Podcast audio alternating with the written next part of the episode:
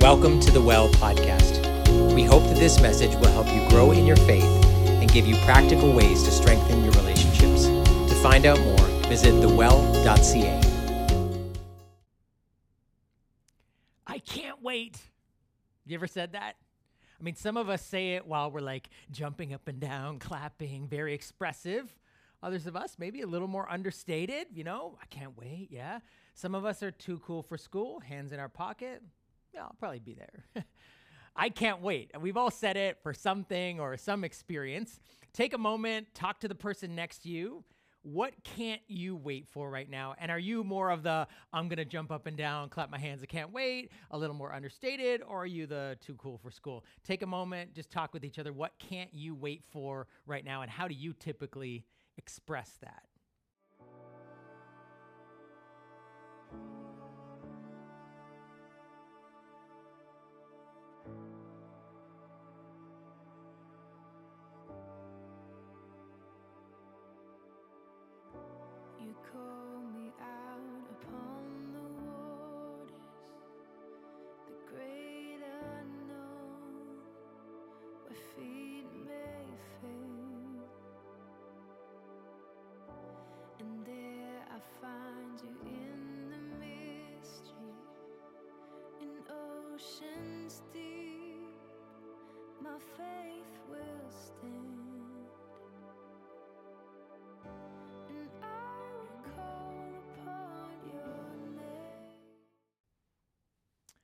All right, I'm going to break up your conversation. You can uh, reconnect at the 30 minute party and finish that off. Um, however, we say it, however, we express it, it's an appealing thing, right? It's a sentiment that expresses some kind of hope, some kind of expectation, some kind of anticipation for something in the future. Um, but it would be weird, actually, to say that at like an anniversary right? You're celebrating some kind of an annual event in someone's life and you maybe bring a card, let's say, and happy anniversary. I can't wait. That would be weird. Like if you're eating the cake, this cake is really good. I can't wait. It'd be strange to say at an anniversary. Uh, it would probably be also weird to say it at a memorial event, some kind of a gathering that happens on a annual or semi-annual every 10 years where uh, uh, remembering some kind of an event or someone or someone's contribution. It would be weird to go and read on the monument, we can't wait. Uh, it would be weird if you, as you're listening to speeches commemorating the day or commemorating the event or commemorating the person, to lean over to someone next to you and say, I can't wait right? They'd be like, what, what do you mean you can't wait to remember? Like we're doing that right now. You you can't wait till you go home and forget about this and then come back next year and remember. Like it'd be strange to say. Uh, It would also be strange to say it on Easter Sunday, right? Like just turn to the person next to you for a moment and say, Happy Easter, I can't wait. Just do that for a second. Happy Easter, I can't wait. That that feels weird, right? But in many ways, we can actually see or experience or think about Easter Sunday, a day like today, like an anniversary. Like every year, it's sort of a, a- special event. Maybe your spouse or your mom or your grandmother's voice in your ear made you, you know, wear some nicer threads today. Maybe collared, maybe you ironed, maybe you had a shower or something. It's like it's Easter Sunday. Maybe you're celebrating with family today or friends. They're gonna you're gonna cook a nice meal. It's a different day. And it's kind of like, yeah, on someone's anniversary or birthday, it's like, hey, they're king for a day. And it's like, yeah, Jesus is king for a day. It's all about him. This is Easter Sunday. It can feel like that kind of a, a, an, an anniversary event.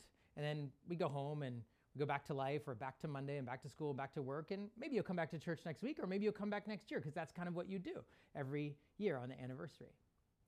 Sometimes we can see uh, Easter Sunday like a memorial. Certainly, maybe Good Friday, where we remember the events of the death, and today the, we remember the events of Jesus' death and resurrection. We remember him. We look back in the past and we remember how his life and those events have effect, has affected our lives in, in positive ways. And so it can feel like a memorial, a remembrance, and then we move on.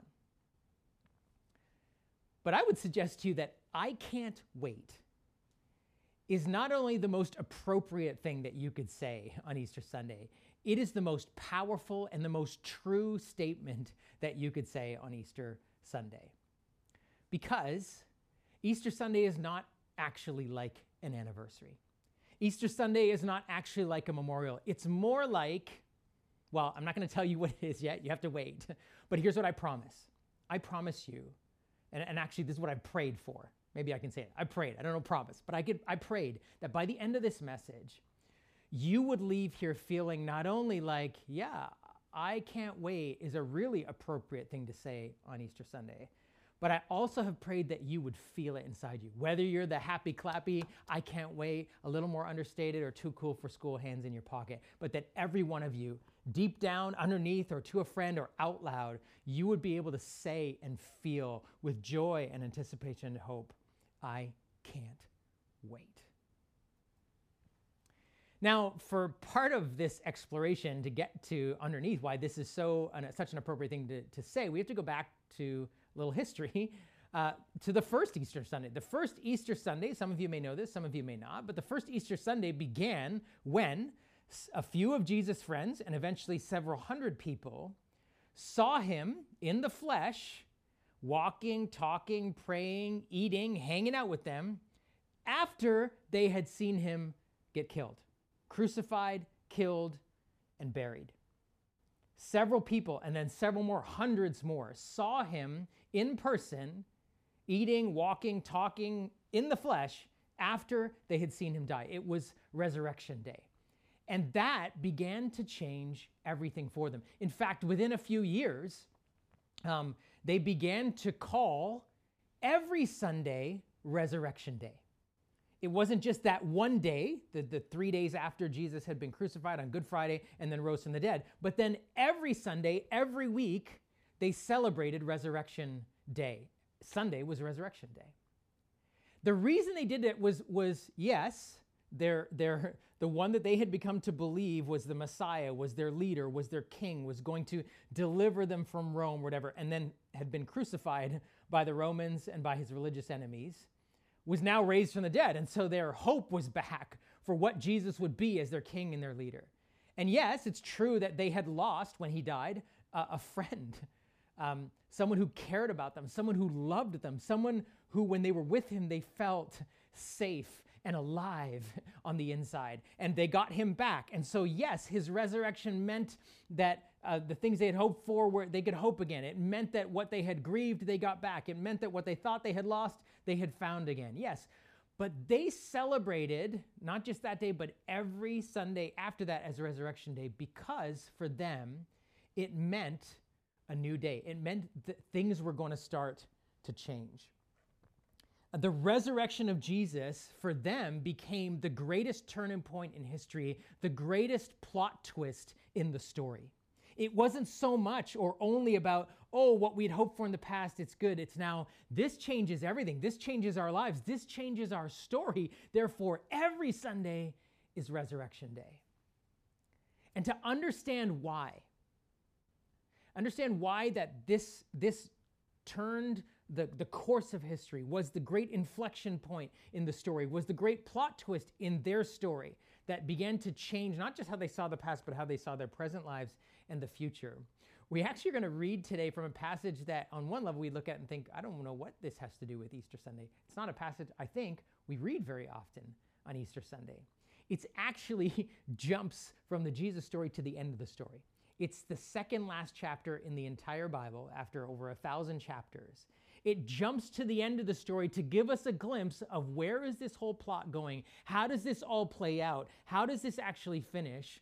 To give us a sense of hope and to help us understand why these first disciples at the resurrection of Jesus, why Easter Sunday was the turning point in the whole story and began to change how they saw every day after that. And so let's listen as this is read for us. Then I saw a new heaven and a new earth. For the first heaven and the first earth had passed away, and there was no longer any sea. I saw the holy city, the new Jerusalem, coming down out of heaven from God, prepared as a bride beautifully dressed for her husband. And I heard a loud voice from the throne saying, Look, God's dwelling place is now among the people, and he will dwell with them. They will be his people, and God himself will be with them and be their God. He will wipe every tear from their eyes. There will be no more death, or mourning, or crying, or pain, for the old order of things has passed away. He who was seated on the throne said, I am making everything new. Then he said, Write this down, for these words are trustworthy and true. At first glance, we might be wondering, what does this have to do with Easter? Um, it occurs, like I said, right at the end of the story, and it's a vision or a picture of where things are heading, or the final resolution or the wrap up to the story. In that sense, it is a um, it, it gives us a sense of how to make sense of the resurrection and what it actually meant. Because if you just step back and say, what is this passage describing? It, it's actually talking about the end of one thing, or like it uses the words the old order of things. Like Revelation, this last thing says that at the end there will be an end of the old order of things and not a great collapse and it all just gets absorbed in the supreme consciousness or burned up and that's it and it all just fades to black. It's like, no, it's the end of one thing, the end of an old way of doing or the old order of things, and the beginning of a new order, the beginning of a new world. And this is why this has everything to do with the resurrection of Jesus, because the resurrection of Jesus for his disciples and the writers that started to come afterwards was the signal that the old way things worked was coming to an end and something new was beginning. The resurrection of Jesus was the starting point or the indication, because literally in his body, when he was raised from the dead, his body was different and he had been completely killed. And he said, He promised, I will raise myself from the dead. He was the first sign, the visible symbol of what this passage talks about in Revelation that the old order of things, everybody dies, the old order of things is gone and a new way of living and a new world is coming. And Jesus was the beginning, the signal that this was starting to happen. In that sense, it helps us understand that Easter Sunday, the day we celebrate the resurrection of Jesus, is not like an anniversary day. It's not like a memorial day. It's more like a tasting. A tasting. Like if you know a couple that has gotten married recently or is going to get married, or perhaps you did get married recently or you're going to get married recently, you know one of the things that you do is you go to the venue where your wedding party, uh, like the, the, the reception is going to be, for a tasting. And you go and you actually taste the food that's going to be served to you and to everyone on your wedding day you go and, and it's not just the tasting, you go and you see the venue and you see the chair covers that are going to go and how this room is going to be transformed into the room of your dreams and where the DJ is going to be. And you get to see where you're going to enter and you're going to see where the dance floor is and you're going to get to see what the, what the lights are going to be like. You might see pictures of other people's weddings or a little sample of one chair that'll be dressed like this with such and such a bow or one centerpiece that'll look like this. It's a tasting, it's an experience. And it's not just a tasting of the food, it's like an imagining of what that day will be like. The tasting is done in advance of the big day. It's not the big day. It's not the big day itself, but you're only going with you. And in fact, like they're showing you what's going to happen on that day. It's well ahead of the actual day. And even more so, hopefully, the couple is tasting um, or imagining what will the like what they're tasting and savoring is their love like, this is a day where we, two people, finally become one, and we will now live in that love and that life for the rest of our lives. It's not just anticipating that day, it's that day is a doorway or a gateway or uh, um, uh, an entrance into every day after that day. Yes, the wedding day, and then every day after, lifelong love. That's what the couple pledges in their vows. That's what they hope for. That's why they're having the celebration. Everybody's in the room that is meaningful to them and a family and who's been a part of their journey. And it's an anticipation or a taste of what's to come. They can taste it, they can see it, they can imagine it. And what are they going to do, probably, when that couple leaves that venue and they're excited and they're holding hands and they're swinging their arms? What are they going to say when they look at each other? I can't wait. Right? That's what they're going to say. That's totally what they would say because they just tasted a little bit. It wasn't the day itself. It wasn't the marriage day when they pledged. They're still engaged. They still have to, you know, it's like say goodbye to each other at the end of the night. They still have to. Maybe I've I've um, done weddings for couples that have been long distance in their engagement. They still have to do phone calls or Zoom calls or say goodbye and not see each other. They're anticipating their union, their forever day that this wedding day is going to be. They walk out hand in hand and they say, "I can't wait." The tasting made them long for the day itself, right? They can taste it, the food, and they can picture it. Friends, that's why Easter Sunday, the resurrection of Jesus, is a tasting. It is a tasting of what is to come. And so I want to camp out on this image because what we need to do with Revelation is anticipate, taste, think about what is going to be our forever state. Where is the end of the story going that describes that day and every day after? And what we see in this passage in Revelation, and again, it's, it's a vision, it's a trippy dream that someone saw and then tried to write down that they got from God. And so there, there's, it's rich with imagery, but it has like personal, communal, and global dimensions to it, all the way through it. Um, it, it's, it actually is describing relationships at a personal, communal, and global level of love and beauty and joy and peace and unity. It, it first is like very personal. It's a new life for me personally. It actually describes it as a wedding day. It puts love at the center of where our story is going.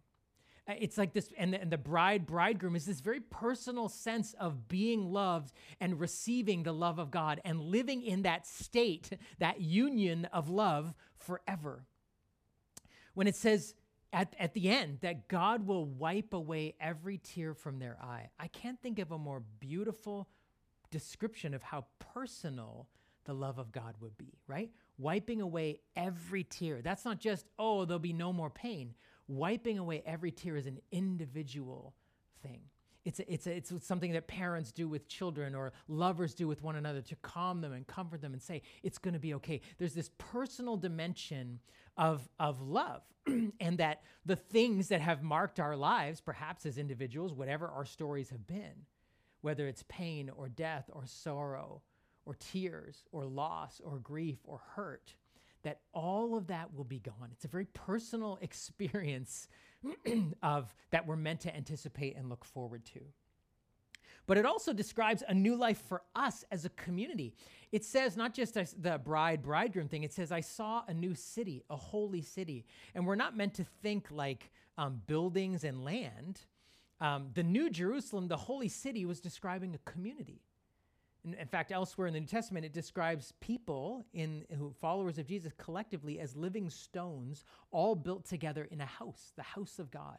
It describes a community. It says God will be with them, will dwell with them. And there's this sense of like in a city, a city is not like a bunch of couches where everyone's sitting around drinking, you know, coconut milk out of coconuts and someone's waving palm branch. I know some of us would like love that or whatever, but you can't do that forever. Um, the city actually describes a city is bustling with life and industry, art, music, creativity, people. There's a there's a you know kind of a multi-dimensional aspect to it. It includes work, like good work, like uh, excitement and and industry. Like a city describes a teeming, rich, deep communal life. And it says this is what's going to happen too, without any of the things that normally hurt cities, right? Crime and greed and selfishness and and and destruction and decay and even buildings falling apart or new things getting old or getting rusty or getting pills on them or getting obsolete. None of that is present in this new community. And then at a global level, it describes a new world a new world for everyone. It's so interesting. that One of the commentators said the best way to translate this is when God says, I will be your God and you will be my, it's actually plural, peoples. It's implying something that Revelation already talked about that the new world will be um, uh, a multi ethnic, multilingual, incredibly diverse but united community and world without war, without racism, without sexism, without ageism, right? Without all of the isms and schisms that fragment tribes and countries in our world. That there will be a united community of people So there's this is describing this like um, incredible uh, new world, a new a new me, me personally, a new us, a new community, and a new world for everyone. To which you might go, well, that sounds great. is it true? Like, how do we know this isn't just wishful thinking? That would be nice, maybe, maybe not. Well, Revelation actually tells us who is giving this vision. Look what it says. the one who was seated on the throne said, I am making everything new. And then he said to John, who's writing this letter, Write this down because all of this is trustworthy and true. The one on the throne says, I am doing this. I am making everything new. Write this down. These words are trustworthy. You can count on them. They're true. It's real. Who's the one on the throne? Well, actually, if you look all the way through Revelation, we're seeing it over and over and over again. It says, The one seated on the throne is the slain lamb, which is a reference to the crucified and risen Jesus. It is Jesus himself who says, I'm going to do this. And when you see it at the end, it's look, I've made everything new for you, for each other, for the world. You can count on it. It's true. How do we know this is true? Because Easter itself looks back to when this same Jesus was made entirely new. When he said, Destroy me and I will raise myself again to life, right? That's what he said to his enemies. If you destroy me, I'll, I'll be raised to life. It looks back to his whole life where, think about this, not just the, the resurrection of Jesus, not the, just the death of Jesus, but the whole life of Jesus. We actually see tastes of what Revelation describes all the way through the life of Jesus, right? Revelation says there will be this place when God is always with us and we are always with God. Well, what was the name given to Jesus when he came first into our world? Emmanuel, which means God with us. Revelation says, in the end, there will be no more tears, no more sadness, no more crying, no more mourning, no more death. there will be unity. What do we see in the life of Jesus? Him wiping away tears, Him taking away sickness, Him casting out demons, setting people free, Him raising the dead, Him turning people's mourning into joy. Parents who thought they had lost their child being uh, la- laughing again because their mourning was no more. We see Jesus uniting people around Him from different races, uniting uh, genders, working across all of the barriers, the things that separate people. We see in the community of Jesus. Not forever, but for certain people at certain times at a certain place in history. We see the taste through the life of Jesus of what Revelation describes will eventually be for everyone, for all peoples, in a permanent state.